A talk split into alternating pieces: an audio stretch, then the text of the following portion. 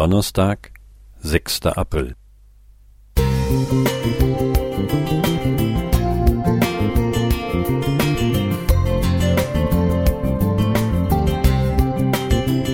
Ein kleiner Lichtblick für den Tag.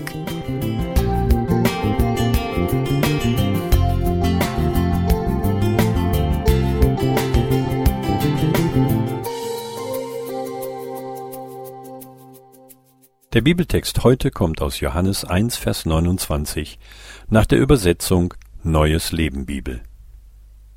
Am nächsten Tag, als Johannes Jesus auf sich zukommen sah, sagte er, Seht her, da ist das Lamm Gottes, das die Sünde der Welt wegnimmt.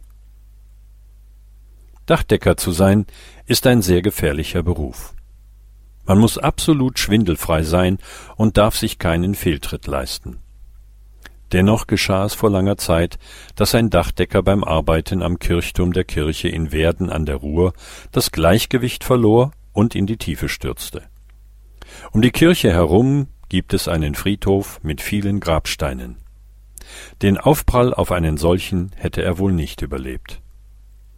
Aber auf dem Friedhof weidete gerade eine Herde Schafe, so dass der Dachdecker zwischen die Steine auf einen Lamm stürzte. Unter der enormen Wucht des Aufpralls wurde das Tier völlig zerquetscht. Der Dachdecker aber überlebte den Fall, weil das Schaf ihm buchstäblich das Leben rettete.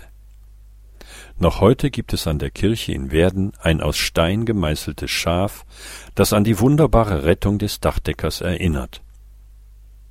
In Gottes Erlösungsplan steht auch ein Lamm an ganz entscheidender und rettender Stelle. Nicht nur die ersten Menschen haben sich einen Fehltritt erlaubt, sondern unser aller Leben ist voller Fehltritte. Immer wieder übertreten wir Gottes Gebote und bringen uns oft genug aus dem Gleichgewicht. Vor allem machen sie uns zu Todeskandidaten. In Römer 6,23 heißt es, denn der Lohn der Sünde ist der Tod. Doch Gott hat uns nicht in den Tod stürzen lassen, sondern durch sein zerquetschtes Lamm aufgefangen. Jesus ist das Lamm, von dem unser Eingangstext spricht. Er hat unser aller Sünden weggenommen und ans Kreuz gebracht. Dort ist er für uns alle gestorben, damit wir ewig leben dürfen.